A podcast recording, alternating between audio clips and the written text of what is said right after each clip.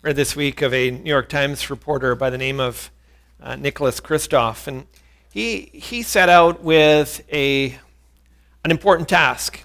His his goal was to try to shed light on uh, the plight of victims of human trafficking, and to do that, uh, he was in Cam- Cambodia and had money by which he was to negotiate the release of uh, two young women that uh, he met. They were women who were being held against their will and wanted their freedom, and they were willing to tell their story.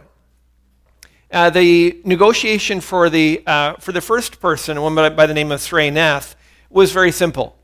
Uh, for $150, he was able to free her. But with the second woman, uh, by the name of Srey Mom, it was more difficult. With Srey Mom, the, the negotiation was more difficult. The, uh, the brothel owner uh, negotiated and, and was more stubborn with the price, but for $203, he agreed to release her. But it was what, what happened after that agreement that was reached that caused the frustration and difficulty. Because it was at that point that Srey Mom uh, told uh, Kristof, the reporter, that she had uh, pawned her cell phone for 50, $55 cell phone and didn't want to leave without it. And at that point, he explained to her, like, look, I'm, I'm offering you your freedom. It is a $55 cell phone. Just forget it and let's go. And she resisted. He said, no, this is a, this is a decision between your freedom and your cell phone. You, you really need to decide what you're going to do. At which point, she burst out in tears, ran back to her tiny room in the brothel, and began sobbing. At that point, there were her friends, the, the other prostitutes began pleading with her, trying to reason with her. Like, this is your freedom. This is an opportunity to, to get out of here. You've talked about this. You've wanted this. Even the brothel owner tried to talk sense into her and uh, explain to her how a chance like this doesn't, doesn't come. And yet she still clung to uh, this hope of having her cell phone. Eventually, Kristof relented and offered to pay the $55 as well to, uh, to have her cell phone released. At that point, she told him that she had also pawned her jewelry and couldn't bear to leave without it. Uh, couldn't, couldn't bear to have that uh, held, held back against her, and he finally agreed to pay that as well. But as he did so, he did so with mixed feelings. Because he said, for someone to have traded away their freedom so easily for such a uh, thing of such insignificance, he feared that she would very likely end back in that slavery again. I guess when I think of Srey Mom and as I hear her story, I can't help but think that some of the dynamics in her life are very similar to people who hover around the, uh, that place of decision, that place of uh, commitment and, and that place of freedom that Jesus calls us to. They get close to it, they are interested in it, they want it, it, it, it is attractive to them, but there's something that holds them back from actually moving across that line and receiving it for themselves. Something that, that keeps them from walking into the freedom that Jesus invites us to, the freedom that Jesus died to make possible for us. I don't know what that might be in your life. I don't know whether that's you or, or maybe it's not. But we're in a series on revival, and, and what we've been doing has been traveling back in time to a revival that took place in ancient Israel. It's, uh, it, it, it happened under a king named Josiah that most of us just know is that, that that boy who was eight years old who became king. But in fact, the, the reforms that took place under his leadership were unparalleled. Nothing like this had ever quite happened before in terms of the extent and the, the, the, the, the, depth that they went. And today's passage gives us a picture of what it means to get off the fence when we, are, when we have been straddling that fence between uh, commitment and the life of freedom that Jesus offers us and whatever that other thing is that, that causes us to sit on the fence, to, that keeps us from commitment, that keeps us from following Jesus where he leads. Uh, if you have your Bible, I want to encourage you to turn with me uh, there. We're in 2 Kings chapter 23. I'll read from verses 1 to 11. And your Pew Bible in front of you, it's on page 307. 2 Kings 23, verses 1 to 11.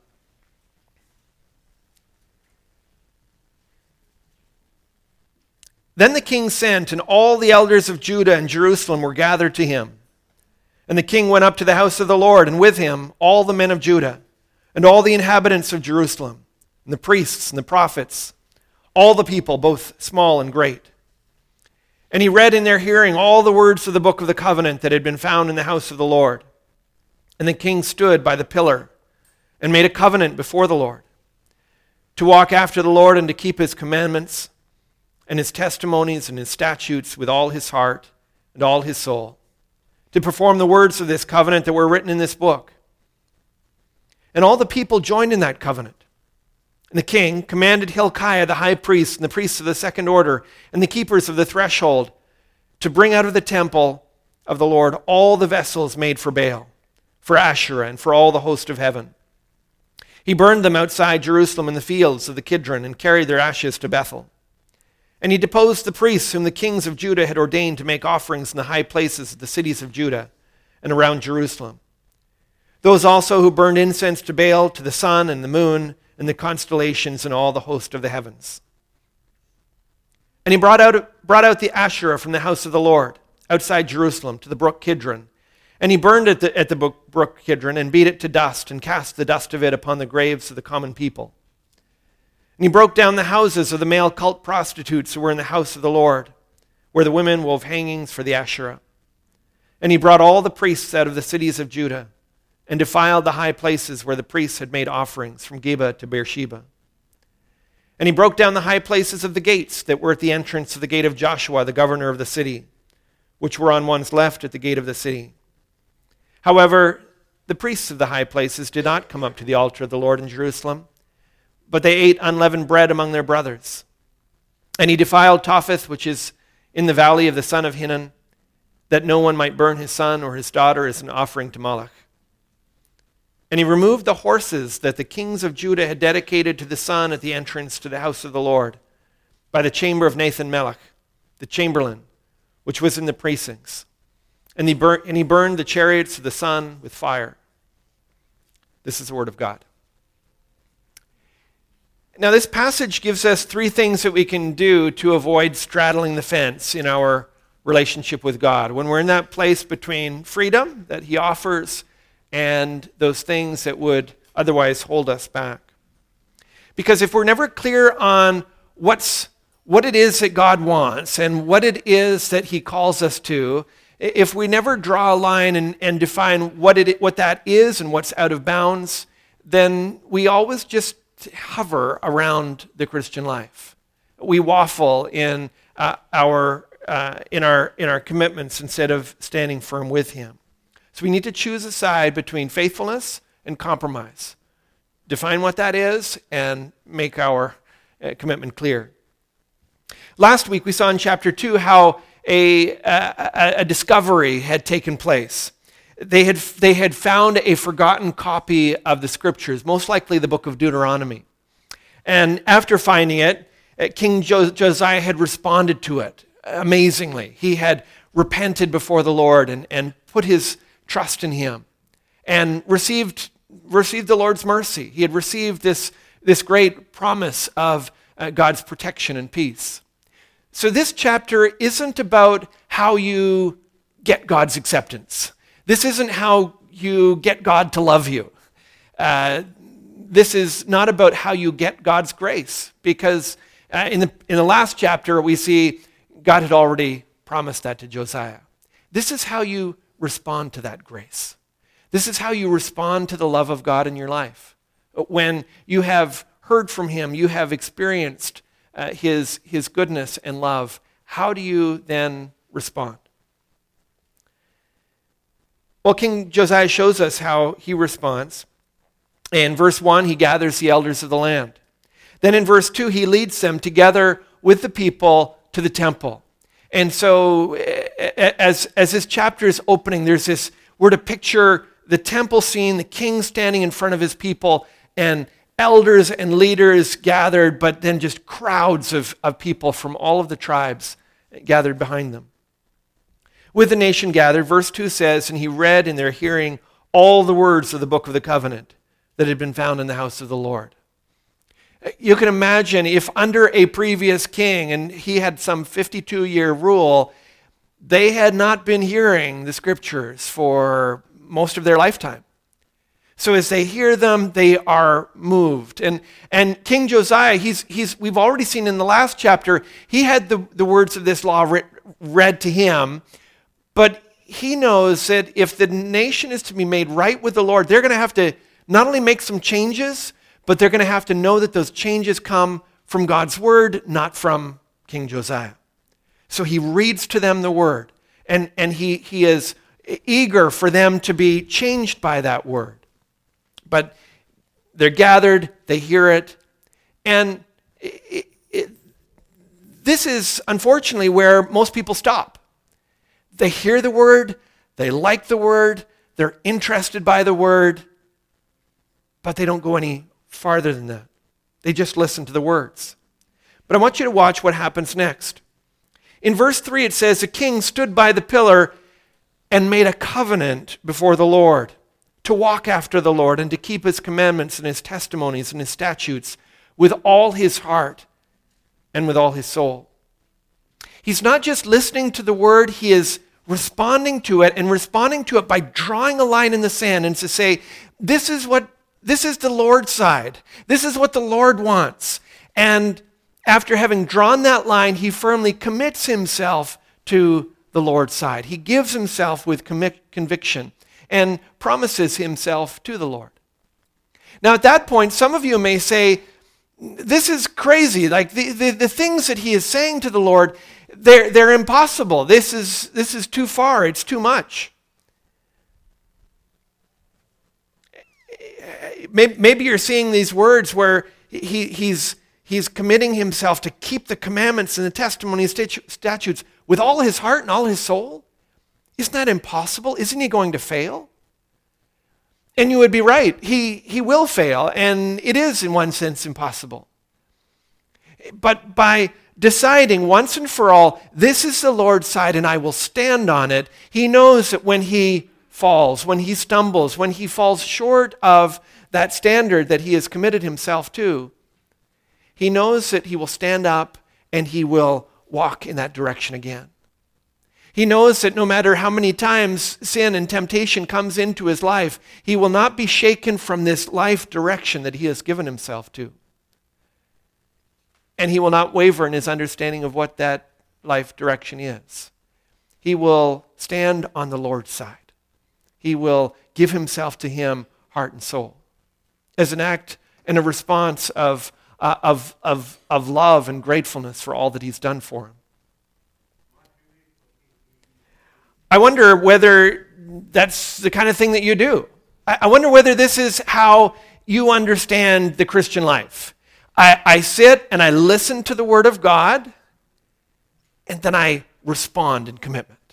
That I, I make decisions based on what I hear from the Word of God. I wonder if that's who you are, or, or whether you just like to do what they did in verse 2, where they gathers everyone together, they read the Word, and they go home unchanged. Uh, go home without having made any decisions, not having made any commitments. I, I know that many people struggle in this area of commitment because it's a problem in our society. Commitment is, is not popular if you hadn't known, uh, if you hadn't seen or, or seen symptoms of this. But we know even in the church, because uh, in, in, some of the visible areas where people can make commitments, we, we know if, if there are not commitments taking place, then it's an indication that probably in those more private areas as well, probably commitments are a struggle there as well. So when we don't see commitments of faith, I'm for the Lord, I put my trust in Him. Don't see commitments of baptism, I, I, I declare my faith in the Lord. They don't see commitments of membership, that I, I commit not only to the Lord, but to the Lord's family. Uh, don't see commitments in membership and, or serving or giving. Th- those are some visible areas where, where you'd say, if, if there aren't commitments being made in those areas, then likely some of the more private and, and frankly more difficult areas, the more private areas of our life where you and I know that in order to respond to the Lord, we need to make commitments in those heart areas of our lives, but nobody sees those commitments. Nobody is there to, to encourage us and to urge us and to, to confront us about those places in our hearts that nobody sees. I wonder if you're one of those people that makes commitments to the Lord, who says, I am on the Lord's side, and not just in the abstract, but in the particular, in the details where God has made his will clear, where he, he has revealed himself. Or, like Srey Mom, maybe you're, maybe you're here this morning saying, I like the idea of freedom. I, I like the idea of the Christian life. It sounds wonderful. But in your heart, you recognize, I never seem to end up there. At least not fully in there, because there's this thing that, if I'm honest, holds me back from it.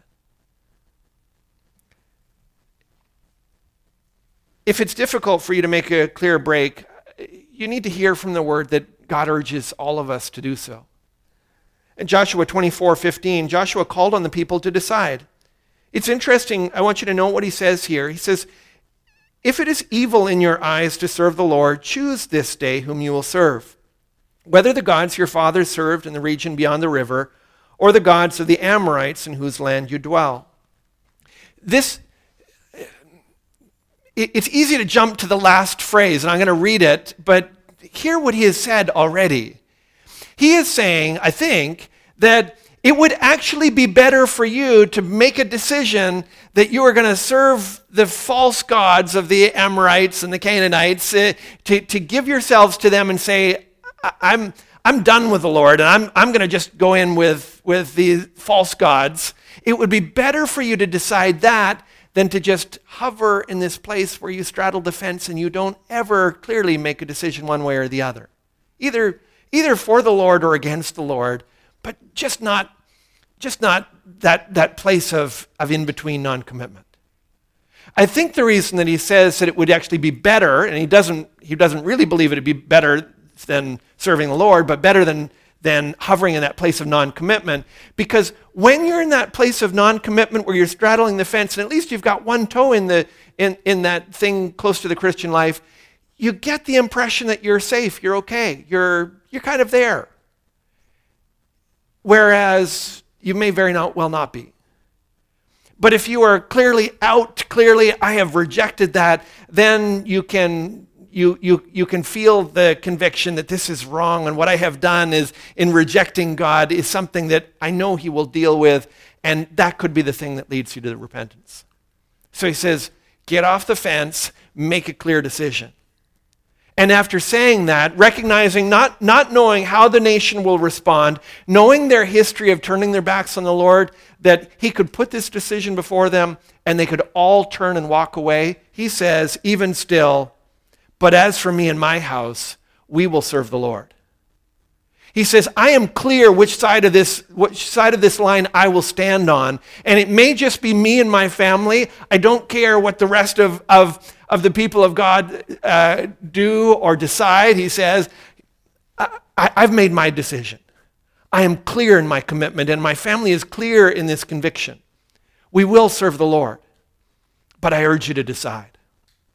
And, and, and it was a similar uh, choice that the people under Josiah were faced with.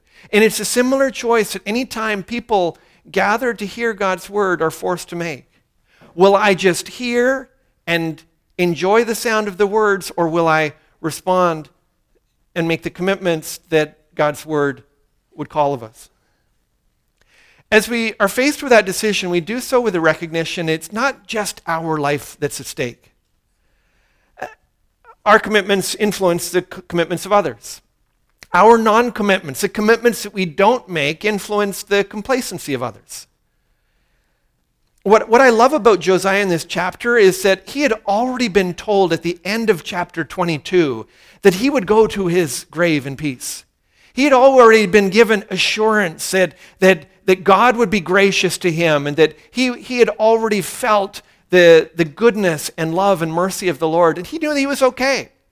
And he could have very well just said, I'm kind of in the clear. I can just kind of coast now.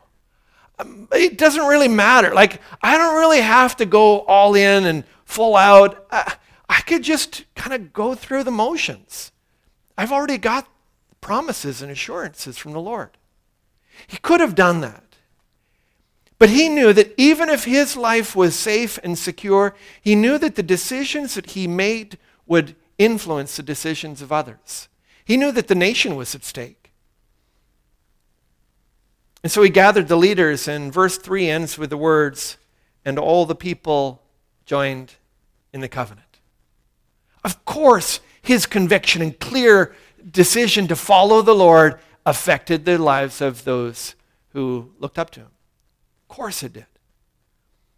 And you and I know that when, when we make decisions, when we make clear stands to serve the Lord, it influences those who are watching. We've seen this, not, not, only, not only have you seen this in, in your life personally, probably most of you who are here this morning, you're here because you have seen clear conviction, a clear we will serve the Lord kind of heart attitude in the life of someone that's been clear near to you. And, and it, it's done something in your heart. Similarly, though, the, the, that non decision thing kind of breeds complacency, right? If you see in people close to you long enough just hearing and hearing and hearing and never responding, it kind of breeds a, I don't think I really need to take this too seriously kind of heart in all of us, right? And so when we are faced with decisions and we're, we, we see Scripture calling us to commitment, it's with a recognition that the way that I respond to the Word of God influences the lives and the decisions of the people that are close to me. Howard Hendricks tells the story of a man in his congregation who was full of regret. He, he, in his own words, he had put his money on a dead horse. Uh, he had given his life to things, and in retrospect, he said, I, I, I just poured my energy, I gave my heart and my soul to things that, that were useless, that didn't matter, that, that weren't for my good or for my benefit. And guess what? People were watching. In, in his case, he lost one child to prostitution, two to drugs, and one to crime. And Hendricks said, if I were to sit down with that man today and say, if I could, if I can guarantee you your four kids back, if you'll just cut off your right arm, he would take out a knife and he'd say, Where do I cut?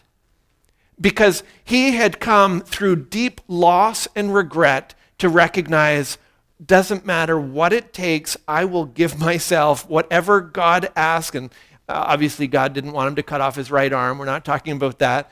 But he had come to that place of commitment to recognize whatever the, the Lord asks of him is whatever is best for him.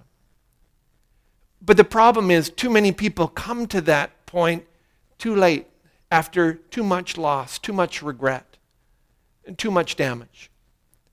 And so the encouragement of the Word of God is to respond while God speaks, while God gives us those invitations while he graciously calls us to freedom. So don't straddle the fence. Choose a side between faithfulness and compromise. When you choose a side and make a commitment, the next thing that you do is absolutely crucial. It, the next thing we need to do is deal with the things that open the door to compromise. Because if we don't put rails around our commitments, what ends up happening is that those commitments just die as good intentions. We need to deal with the things that open the door to compromise. Now, we saw how Josiah had led the nation in committing themselves to God, but I want you to notice what happens the very next thing after he leads them in that covenant. In verse 4, the very next thing he does is burn all of the idols that will lead the people away from the true God. What he does is have the priests actually go through the entire temple and go collect all of the things, uh, all of the idols, all of the, the vessels and the things that would have been used in the worship of these foreign gods. And as he came across them, you can only imagine that some of them, like the temptation might have been to say, Boy, there's an awful lot of gold in this. Surely we could reuse this somehow. Eh, he'd come across other things and say, Boy, the craftsmanship on this is incredible. Like, couldn't we find some way to use this and maybe we'll just put a different name on it? Or, like, we, we could use this in the worship of the true God. And yet he doesn't do that. Instead, he takes those things and he burns them. He, he takes the ashes. At one point, he, he, he takes the ashes and spreads them over graves so that they would be desecrated and associated, that nothing associated with death is ever going to be used in worship again. He completely closes the door to temptation and further compromise. And uh, so often, this is a step that we, we miss. It's the, the following our convictions and our commitments with uh, decisions that will cut off the door, that will burn bridges to, to sin and temptation in our lives. Josiah goes even further, though. In verse 8, you see him then breaking down the high places. These were places of uh, false worship. And once he's demolished them, he defiles them so they won't be rebuilt again by verse 10, he's desecrating an altar that was used by the, alt- by, used by the Israelites for child sacrifices. And it would have been, uh, it, it, would have been altar, that, locally, it would have had its fans. They would have had legends, and people would, would have put their trust in, in these things, and they would have personal history with them. And so bringing these things down and, and demolishing them would have been for many largely unpopular, met with great resistance. And yet he knew that something that had inspired such evil, if it wasn't completely rooted out, would continue to lead people back into sin, would continue to lead them in compromise. Some of these reforms would have been inconvenient, some would have been unpopular, some of them would have been, though, personally costly to Josiah you get down to the uh, to verse 11 and there's this talk of, of these horses and chariots and and coming from egypt. Maybe, maybe you were you were reading through there and thinking well, what what what's all all that about the the horses and chariot stuff? First of all a, a horse-drawn chariot was like the, the tank of an ancient military. It was their their strength. It was the thing that inflicted the most damage the fastest and and was really the, the deciding factor in, in many battles. But where most people got their, their horses in those days was from Egypt. Uh, they would have imported them from Egypt. But when the kings and, and the kings prior to the time of Josiah imported those, those horses and brought in those chariots, they would have been told the horse is good and the chariot's fine, but its real power comes from our sun God. So, what we would recommend you to do is not only to take these, these horses and chariots, and we're happy to sell them to, but you need to dedicate them to the sun god and put your trust in the, the sun god. And with his power and his strength, then you'll really be able to do business in battle. They, they've found artifacts where uh, they, uh, they'll have uh, pictures of these horses, and they have these little solar discs uh, on their foreheads, uh, reflecting their, their devotion and their consecration to uh, the gods of the sun. And it would, be, would have been so easy for Josiah to say, Why, we need to make some changes here, but hey, these are good chariots, and these are really expensive horses. Maybe we'll just take those solar discs off. Maybe we'll just paint like to the Lord now somewhere on the side of the horse. Or may, maybe we can redo the decorations so there's not like all that stuff to the. Maybe there's some way we can work it out. But Josiah doesn't do that. He takes the horses, withdraws them from service, says, We don't need them that badly that we need to compromise for their sake. He takes the chariots, again, precious military protection, and he has them burned. And he says, Our trust will be in the Lord. It's not going to be in the horses, it's not going to be in the chariots. We will take drastic measures to cut off opportunities for comp- compromise, to deal with those things that would otherwise lead us away from the true God. And so I wonder what are some of the things that open the door to compromise in your life? What are those things when you hear that call to freedom that stand as an obstacle. You're not always conscious of it, you're not always thinking of it, but as you seek to move forward, if you're honest with yourself, there's something that continues to hold you back. It, it could, be a, could be a habit, it could be, it, it could be a, a tradition, it could be even something, maybe it's good, but it just keeps getting in the way, just keeps causing you to stumble. They say that every time you say yes to say something, you say no to something else. But what happens often is that people, in saying yes to Jesus, never really think through what are some of the no's that need to accompany that yes? And am I really willing to say yes with the recognition that those, there's some things I'm going to have to say no to? There's some things that kind of are going to get in the way of this thing. Because if we don't do that, the yes actually becomes a maybe. A, a, yes without those accompanying no's is really just a maybe. It's kind of. It's, it's when, when it's convenient. And so the, the, the scriptures call us to, to take that maybe and to turn it into a yes. But a yes that's accompanied with some corresponding no's.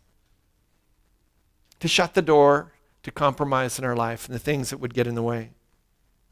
Now, as you go through and, and, do an inventory, and I'd encourage you to do that, to look for habits or patterns or things or, that get in the way, as you go through and do that inventory, you may find what Josiah found. That some of the things that open the door to compromise in your life actually aren't things, they're people. And people are more complicated than things, right? People require more discernment and wisdom and care and sensitivity than, than things. But we still need to deal with them.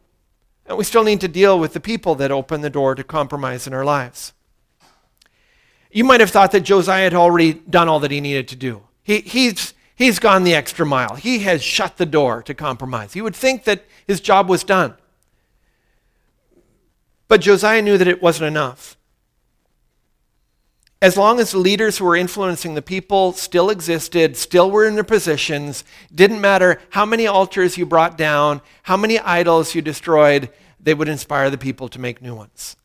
And so in verse 5, jo- Josiah deposes the priests who were serving at the high places. He fires the religious leaders, takes them out of, out of their positions. Similarly, there are people in your life, people in my life, we need to unfollow. Uh, we need to remove their influence, their, their control in our lives. Uh, and that might mean different things in different cases. So for some people, it, it may mean the decision to say, I am not going to continue following where you keep leading. I, am going to purpose in my heart that you will never, you will no longer lead me in that direction that you keep wanting to lead me. I, I'm, I'm gonna, I'm drawing that line there. And for some of you, you might realize it's not just the people, the people that are leading you in the wrong direction. You don't have enough people in your life that are leading you in the right direction. You haven't invested in the kinds of relationships where when you are faced with that temptation to compromise, that you're going to have people that will encourage you, no, don't go, don't go down that path. Don't go back there. People who will pray for you and encourage you to keep taking steps forward. That, that's what fellowship is for. That's why we need each other. We can't do it alone. We need help, people that are influencing us in the right ways. for most of us, there are probably people in our media cons- consumption that we need to unfollow. It doesn't matter whether that is television or YouTube or Instagram or what, whatever it might be, but all of us are exposed to media in all kinds of different forms. And if we're honest with ourselves, often the media that we are choosing to consume day by day, some of it is getting in the way. Some of it makes that yes to Jesus a maybe, and often a no, Be- because it keeps leading us in paths and directions. It makes obedience difficult, makes trusting the Lord difficult. And, and so, yeah, there are some channels. There are some, uh, there, there are some people that you need to unfollow. You need to deal with those things that keep us from, uh, keep us from obedience, that lead us to compromise. Now, we don't know everything Josiah did. We just have this brief summary. You could read down in the rest, the end of the chapter. There's some repetition. There's some, but basically, we just have a summary. But it is not surprising to me in this brief summary of these incredible, far reaching reforms that we have him touch on something that had to come up in the midst of uh, true reform. He deals with sexual compromise. In verse 7, it says, And he broke down the houses of the male cult prostitutes who were in the house of the Lord, where the women wove hangings for the Asherah. Can you imagine that there were actually male prostitutes serving in the t- temple in Jerusalem? This is where it had come to. But I want you to notice how Josiah deals with them. He doesn't just say, Everybody, stop going there. He doesn't just say, Don't do that anymore. That's never the biblical solution. He brings down the house. He removes, he eliminates the room for the sexual compromise. He, uh, and here he breaks down the houses. And we're called to do the same kind of thing in our own lives. That's why Paul says in 1 Corinthians 6:18, "Flee from sexual immorality. Every other sin a person commits is outside the body, but the sexually immoral person sins against his own body." Again, note, he doesn't just say don't do it. He doesn't just say try harder not to. The message is run in the other direction as fast as you can. Flee from it. Get away from it. Remove the opportunity. Shut the door to compromise. And it is that challenge to us. Now, I started this morning telling you about a New York Times reporter who paid a few hundred dollars to set two young women free. But that wasn't a very good illustration. It wasn't a very good illustration because what we're talking about is profoundly different than that. Because in order to set us free, the Son of God gave everything. Didn't give a little bit of his money, he gave his life. He paid for our freedom by his death. And that makes commitment to him different than every other commitment you've ever made in your life. Maybe you're here this morning saying, Paul, I'm just not very good at commitments. Like, you should see me trying to do a diet. Like, I'm, just, I'm done for after like 48 hours. I, I'm not good at commitments. I don't do them very well. And what I'm telling you this morning is this commitment to the Lord is different than all of those other commitments. This commitment is different because it is fueled by the love of God for us. Uh, the scriptures say we love because he first loved us. He take, took the first step. He first committed himself to us, and so our response is natural. It's fueled by gratitude, it's fueled by love for what he has done for us already. And so it's different than our other commitments. When we choose a side between faithfulness and compromise, we know that it's not a choice that we do on our own. He's there on the Lord's side. He is the Lord's side. He's the one who guides us in that, who helps us in that, and strengthens us in that. And so when we commit to Him, we do so with His help and His strength. Now, getting off the fence and choosing a side for Jesus may mean different things for different people. For, for some of you, it may mean moving from kind of faith to all in faith to, to clearly putting your faith and trust in Jesus Christ alone for your salvation. Giving yourself to Him. I am on the Lord's side. Some of you, maybe that's where you're at. Maybe that's the, the commitment that you need to make. In the New Testament, every time people are called to make that decision, the way that they respond to that, the way they express that commitment is through baptism. It is a, it is a declaration I am on the Lord's side because of what he has done for me.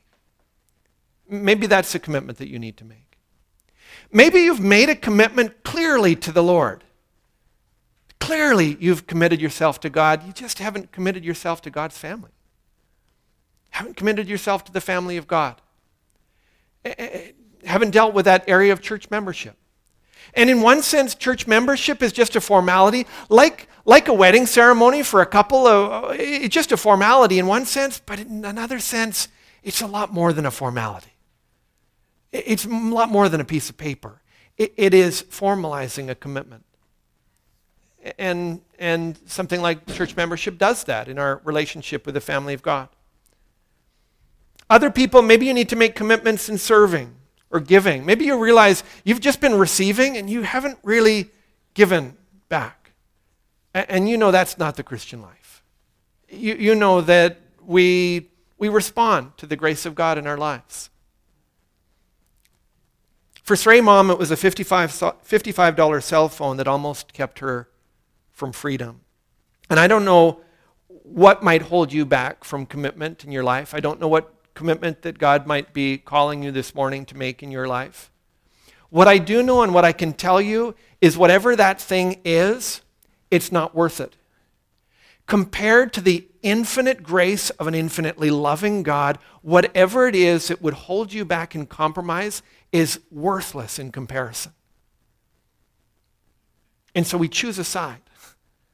We say in our heart, not to earn God's pleasure, not to, not to try and make points, but in response to the incredible love and mercy of a God who calls us into freedom, we respond and say, I'm on the Lord's side. We give ourselves to Him. And we give ourselves in the specifics of the commitments that He leads us in.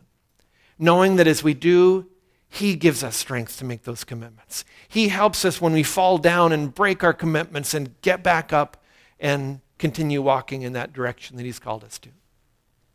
Let's look to Him in prayer. Heavenly Father, we thank you for your great grace. Thank you that you paid to purchase our freedom. Would you help us this morning to get off the fence?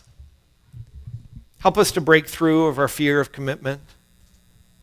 Help us to take bold steps that would honor you and ultimately protect us. Send us revival, Lord. Would you help us to see the things in our lives that prop open the door to compromise? Help us to see them through your eyes. Would you give us the courage to put them behind us? And would you reassure us that you'll be there to steady us as we do? For we ask you in Jesus' name.